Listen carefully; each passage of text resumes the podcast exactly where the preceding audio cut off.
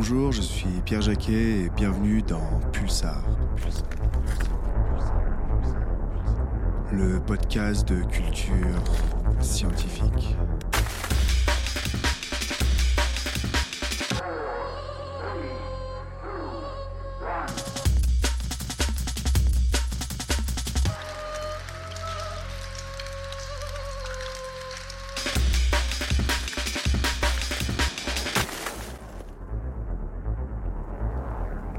Prenez une grande respiration et réfléchissez à une chose que vous faites environ 22 000 fois par jour sans même y penser. Vous l'avez peut-être deviné, 22 000, c'est le nombre moyen de respiration quotidien pour un adulte en bonne santé. Incolore, inodore, omniprésent, c'est une évidence pour tous, l'air que nous respirons est vital pour notre survie. Et pourtant, 99% de la population mondiale respire un air qui ne respecte pas les limites fixées par l'Organisation mondiale de la santé, ce qui occasionne 7 millions de décès prématurés par an dans le monde. S'il est relativement facile de contrôler l'eau que nous buvons, contrôler l'air que l'on respire s'avère beaucoup plus complexe. Pour faire la lumière sur cet enjeu de santé publique majeur, nous recevons Gaëlle Usu, directrice de recherche IRD à l'Institut des géosciences de l'environnement. Spécialiste de la qualité de l'air, elle et son équipe ont notamment développé un nouvel indicateur, le potentiel oxydant, qui permet d'évaluer de manière plus précise l'impact de la qualité de l'air sur notre santé. Peut-on contrôler l'air que l'on respire? Un podcast produit et réalisé par l'Observatoire des sciences de l'univers de Grenoble. Bonjour Gaëlle. Bonjour Pierre. Alors, avant de rentrer dans le vif du sujet de la qualité de l'air, j'ai une question qui peut paraître un peu banale, mais qu'est-ce que l'on respire? Eh bien, est-ce que tu vois une bouteille de 1,5 litre d'eau? Ouais. Eh bien, si tu en prends 10 000, ça va représenter en volume 15 000 litres d'air, et c'est ce volume que tous les jours on va respirer, nous, en tant qu'êtres humains. Dans cet air, tu as du dioxygène, qu'on appelle aussi plus simplement de l'oxygène, et il est essentiel pour notre survie parce qu'il permet tout simplement à notre sang de transporter le gaz carbonique qu'on produit et qui doit être éliminé. Sans cet apport, euh, on meurt tout simplement. Donc respirer, oui, c'est vraiment vital pour nous les êtres humains. Et donc l'air qu'on respire est composé uniquement de dioxygène? Eh bien non, en fait, euh, notre air, il est composé essentiellement d'azote, à 78%. Et le dioxygène, donc, qui nous est vital, lui, il est présent euh, environ à 20%. Il faut en plus compter un cocktail d'autres gaz rares et puis euh, certains gaz qui vont être parfois polluants, comme par exemple le dioxyde de soufre ou les oxydes d'azote. Et d'où est-ce qu'ils viennent ces gaz polluants? Ben, on va avoir des sources anthropiques, c'est-à-dire qui proviennent des activités humaines comme euh, l'industrie, le trafic routier, les feux de cheminée. Mais il y a aussi des sources naturelles comme le volcanisme ou alors euh, des gaz émis par la végétation. Et ces deux types de sources vont se mélanger entre elles dans l'atmosphère une fois émises. Donc là, on parle de gaz polluants, mais on entend aussi souvent parler de pollution aux particules fines. Quelle est la différence? Alors, premièrement, il faut déjà savoir que la plupart des sources de pollution vont produire à la fois des gaz, mais aussi ce qu'on appelle des particules fines. Alors, les particules fines, ce sont des particules si légères qu'elles peuvent rester en suspension dans l'air plusieurs jours, et si elles flottent dans l'air, eh bien, on peut les respirer. Et parmi ces particules, il y en a qui sont plus nocives pour les poumons que d'autres. Quelle est la taille de ces particules fines? Eh bien, ce sont des particules microscopiques, invisibles à l'œil nu. Et pour la réglementation, on les classe en trois classes de taille. Alors, on parle des PM, particulate matter en anglais. Ça veut dire matière particulière en suspension dans l'air. Quand on parle de PM10, on parle des particules dont le diamètre est inférieur à 10 microns. Pour avoir une image, on dit que c'est 6 à 8 fois plus petit que l'épaisseur d'un cheveu. À l'intérieur de ces PM10, on a les PM2,5 lorsque leur diamètre est inférieur à 2,5 microns. Et puis, on a aussi les PM1 dont le diamètre est inférieur à 1 micron. Est-ce que ces PM1, les particules les plus fines, sont de fait les plus nocives pour notre santé? Alors on entend souvent que plus une particule est petite et plus elle va être dangereuse pour la santé. Mais il faut aussi pas oublier qu'il y a d'autres facteurs qui vont influencer la dangerosité, en particulier la composition de ces particules. Si on prend un exemple, si on est en bord de plage et qu'on respire des embruns marins, c'est plutôt inoffensif, alors que euh, si on se promène en bord de rocade, les particules du trafic routier auront un impact sur notre santé. D'accord. Et justement, quels sont les risques d'une mauvaise qualité de l'air pour notre santé? Ils sont nombreux. Euh, on peut en citer quelques-uns. À court terme, notamment, euh, on a un processus global d'inflammation des voies respiratoires et de vieillissement de nos cellules qui va pouvoir euh, créer des irritations, des bronchites, des crises d'asthme. Par contre, sur le long terme, on va avoir des pathologies plus chroniques. Ça va être un facteur de risque pour le déclenchement de maladies cardiovasculaires comme des AVC, des infarctus. Mais depuis récemment, on sait aussi qu'il y a un lien avec des dégénérescences cognitives. Euh, de façon plus globale, la mauvaise qualité de l'air, est responsable d'une perte d'espérance de vie d'environ 2,2 années au niveau mondial. Et on sait aussi que c'est 40 000 décès prématurés par an en France. Donc c'est quand même un très gros enjeu de santé publique. Est-ce qu'il y a également des risques pour l'environnement? Alors oui, à différents niveaux. On peut prendre l'exemple des plantes où on va avoir des nécroses foliaires apparaître qui vont perturber leur croissance et puis les affaiblir en les rendant plus sensibles aux attaques parasitaires notamment. Et puis sur les écosystèmes, le fait qu'on ait trop de retombées d'azote dans le milieu, ça va le déséquilibrer. On va voir apparaître un déclin de certaines espèces pollinisatrices et d'autres espèces vont avoir du mal à se nourrir et à se reproduire. Ok, donc là on a fait le point sur les différents types de polluants que l'on peut trouver dans l'air, à savoir les gaz polluants, mais aussi les particules fines polluantes. Maintenant, je vais prendre un cas pratique. Je me lève le matin et je me prépare pour aller sur mon lieu de travail. Et là, je regarde par ma fenêtre. Est-ce que je peux voir à l'œil nu ou sentir à l'odeur si la qualité de l'air est bonne ou pas? Eh bien non, la plupart du temps, tu ne verras rien, Pierre. Ça peut arriver dans des contextes très très pollués, mais de façon générale, en France et en Europe, la pollution de l'air n'a ni d'odeur ni de couleur, et c'est bien tout là le problème. Et c'est pour ça aussi qu'on l'appelle le silent killer, le tueur silencieux. Mais du coup, cette pollution, puisqu'on ne peut ni la voir ni la sentir, comment est-ce qu'on peut la mesurer? On a une surveillance systématique de la qualité de l'air qui a été rendue possible par la loi LOR depuis 1996 en France. Et ce suivi, il est opéré par des associations de la qualité de l'air qui vont nous donner des prévisions pour les jours à venir.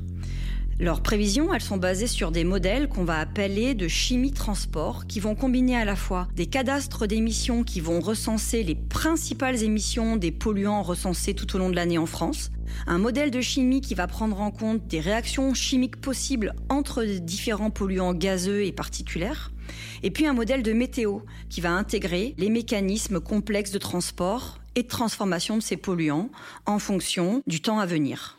Donc la qualité de l'air est contrôlée uniquement par un modèle numérique eh bien non, ce modèle, il est aussi corrigé par des mesures de la qualité de l'air effective qui vont se faire sur des stations réparties sur l'ensemble de notre territoire alors ces stations, elles vont être évidemment représentatives d'un certain type d'environnement. On va avoir des stations en bord de route, euh, on va avoir des stations de fond urbain, on va avoir des stations de type rural.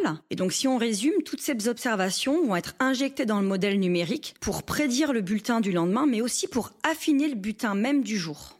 Et est-ce qu'on peut considérer que globalement ce modèle est fiable? Globalement, il est fiable.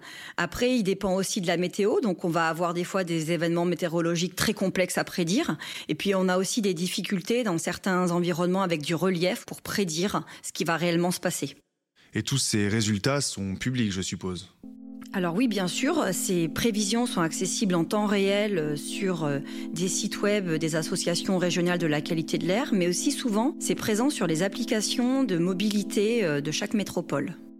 D'accord, donc là je vais prendre un autre cas pratique. Je dois partir au travail, je m'informe sur la qualité de l'air sur le site Atmo Aura puisque je suis à Grenoble et je vois que la qualité de l'air est mauvaise. Est-ce que je prends mon vélo quitte à faire marcher mes poumons à plein régime dans un air pollué ou est-ce que je prends ma voiture?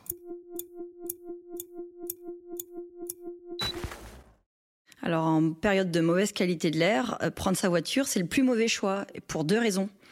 Tout d'abord parce que dans une voiture, on va être de fait sur les axes routiers dans les zones les plus polluées. Et donc si on est dans des embouteillages, on va être plus exposé à la pollution. Et puis euh, la deuxième raison, c'est qu'on va en ajouter un petit peu plus et donc on va aggraver le problème.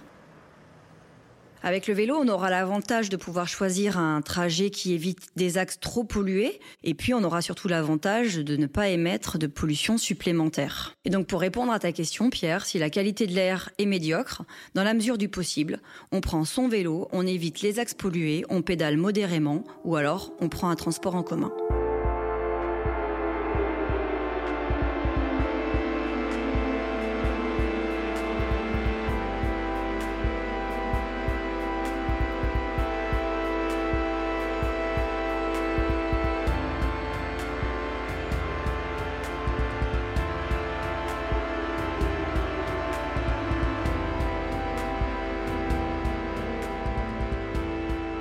Une partie de ton travail consiste à mener une enquête pour identifier les sources de pollution que tu retrouves dans tes analyses. Comment est-ce que tu t'y prends? Mais Avec mes collègues, on utilise des traceurs. En fait, ce sont des sortes d'indices chimiques qu'on va retrouver dans nos analyses et qui nous permettent de remonter vers là où les sources de pollution émises. Alors comment on fait? En fait, chaque source de pollution va être définie par une signature chimique. Et nous avons une sorte de catalogue de ces signatures chimiques pour les différentes sources de pollution pour pouvoir les identifier. Si je prends un exemple, si dans mon analyse du matin je retrouve du lévoglucosant, eh bien, je sais que cette particule va provenir exclusivement de la combustion du bois et donc probablement de nos cheminées si on est en hiver. Et comment on obtient la signature chimique d'un polluant? Alors pour ça, on va isoler une source de pollution en laboratoire dans des chambres atmosphériques. Et puis avec de nombreux instruments de mesure euh, chimiques, on va pouvoir analyser la signature chimique de cette source, c'est-à-dire tout ce qu'elle émet. Et à l'intérieur de cette signature, eh bien, on va rechercher une molécule émise en très grande quantité. Et c'est elle qui va devenir le traceur de cette source de pollution. Et dans le cas où deux sources de pollution émettent en grande quantité la même molécule, comment est-ce qu'on fait pour les différencier? Alors dans ce cas-là, ça se complique. On va utiliser une combinaison de traceurs issus de cette même signature chimique de la source polluante. Et donc plutôt que se focaliser sur une seule molécule, on va en rechercher deux, trois, voire quatre. Si on prend l'exemple des particules émises par les freins et les pneus des voitures, bien dans les deux cas, en fait, on va avoir des métaux émis. Mais on sait aussi que les ratios de ces métaux ne vont pas être les mêmes entre les deux types d'émissions. Et puis, euh, dans le cadre des pneus, on va pouvoir regarder en plus des molécules de benzothiazole qui viennent de la décomposition du caoutchouc. Donc, si on trouve des métaux plus des benzothiazoles, on sait que ce sera plus des particules issues des pneus. Ok, donc pour contrôler la qualité de l'air, on va contrôler l'ensemble de ces traceurs. Et pour faire ça sur tout le territoire français, par exemple, ça doit nécessiter beaucoup de stations de contrôle, je suppose.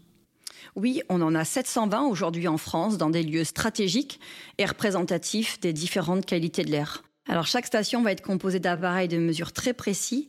Euh, je dirais qu'une station, c'est au minimum 500 000 euros d'investissement. Et grâce à tous ces appareils, on va pouvoir mesurer les polluants réglementaires comme l'ozone, les NOx, le dioxyde de soufre, les particules, mais aussi d'autres composés qui vont être non réglementaires pour le moment, comme le carbone suie, ou alors le fait de prélever des filtres pour aller ensuite analyser des composés chimiques qu'on ne peut pas détecter dans ces appareils de monitoring de routine. Ok, donc tu vas peut-être pouvoir répondre à une question que je me pose depuis longtemps. J'ai grandi dans la vallée de l'Arve, qui est connue pour avoir une qualité de l'air parfois très médiocre. Maintenant, je vis à Grenoble et j'ai toujours entendu ce débat autour des principales sources de pollution. Alors, qu'est-ce qui pollue le plus? C'est le trafic routier, l'industrie ou les feux de cheminée? Très bonne question, Pierre. Mais si on regarde en termes de quantité de particules, la combustion du bois euh, émet clairement le plus de particules polluantes en hiver dans nos vallées alpines. Mais elles sont en baisse d'année en année, mais ça reste supérieur à plus que 30% sur l'année et on est à plus de 50% en hiver. C'est principalement dû aux vieilles cheminées ouvertes et aux vieux poêles à bois qui sont non performants. Et ensuite, toujours en termes de quantité, va venir le trafic routier. À Grenoble, on est de l'ordre de 10 à 15 de la quantité de particules euh, sur l'année. Et puis, euh, en tout bon dernier, on aura euh, l'industrie qui représente à peine 1% de la quantité des particules dans l'air. Donc là, tu précises bien que les chiffres que tu donnes sont en termes de quantité de particules mesurées dans l'air. Et est-ce que ça fait écho à ce que tu as dit en début de podcast, c'est-à-dire que ce qui est important, c'est pas forcément le nombre de particules présentes dans l'air, mais plutôt leur dangerosité. Et oui, toutes les particules ne se valent pas en termes de toxicité. Et c'est d'ailleurs pour ça que dans mon équipe, on développe un indicateur de la dangerosité des particules qu'on appelle le potentiel oxydant. Il va mesurer la capacité des particules à oxyder nos poumons lorsqu'on les respire, en prenant en compte la toxicité de chaque particule et sa quantité présente dans l'air respiré. Et donc, au-delà de la quantité de particules respirées, eh cet indicateur va être aussi représentatif des dommages de stress oxydatif que les particules vont causer sur nos poumons lorsqu'on les respire. D'accord. Donc, si on reprend la même question que tout à l'heure, mais qu'on regarde plutôt du côté du potentiel oxydant, est-ce que c'est le trafic routier, l'industrie ou les feux de cheminée qui posent le plus de problèmes pour notre santé? Donc tout à l'heure, je te disais que les feux de cheminée représentaient environ 50% des quantités de particules émises en hiver et que le trafic routier représentait environ 15% des particules polluantes sur l'année. Bien si maintenant on regarde la même chose par le biais du potentiel oxydant, bien on va avoir ces deux sources à égalité. Ce qui veut dire en fait que les particules issues du trafic routier sont beaucoup plus oxydantes pour les poumons que celles issues des cheminées.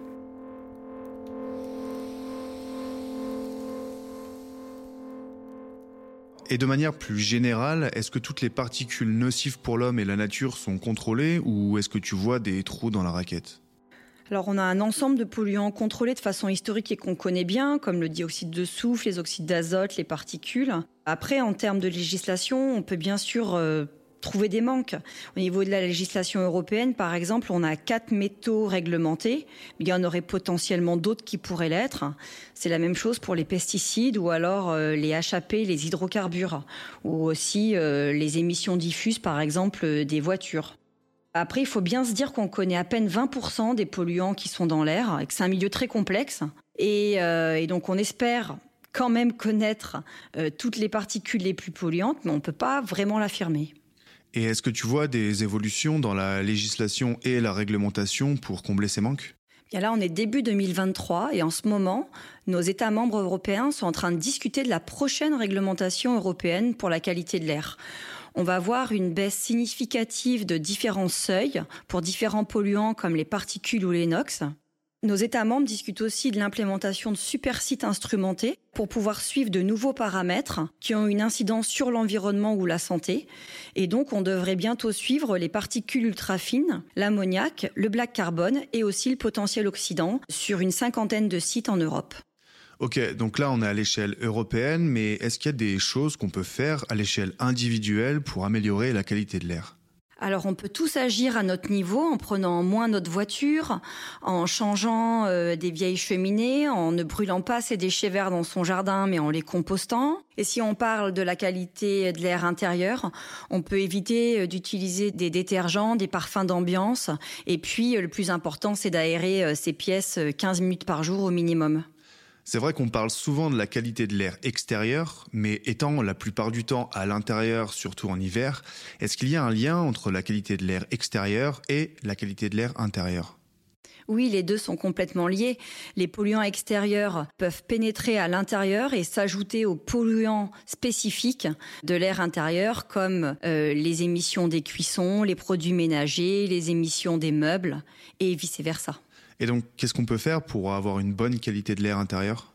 Donc on le disait tout à l'heure, aérer en premier lieu, ne pas fumer à l'intérieur, acheter des meubles de seconde main, utiliser des peintures euh, sans émission de composés organiques volatiles, utiliser des poêles euh, étanches, euh, limiter les produits d'entretien avec des parfums, ne pas mettre d'encens.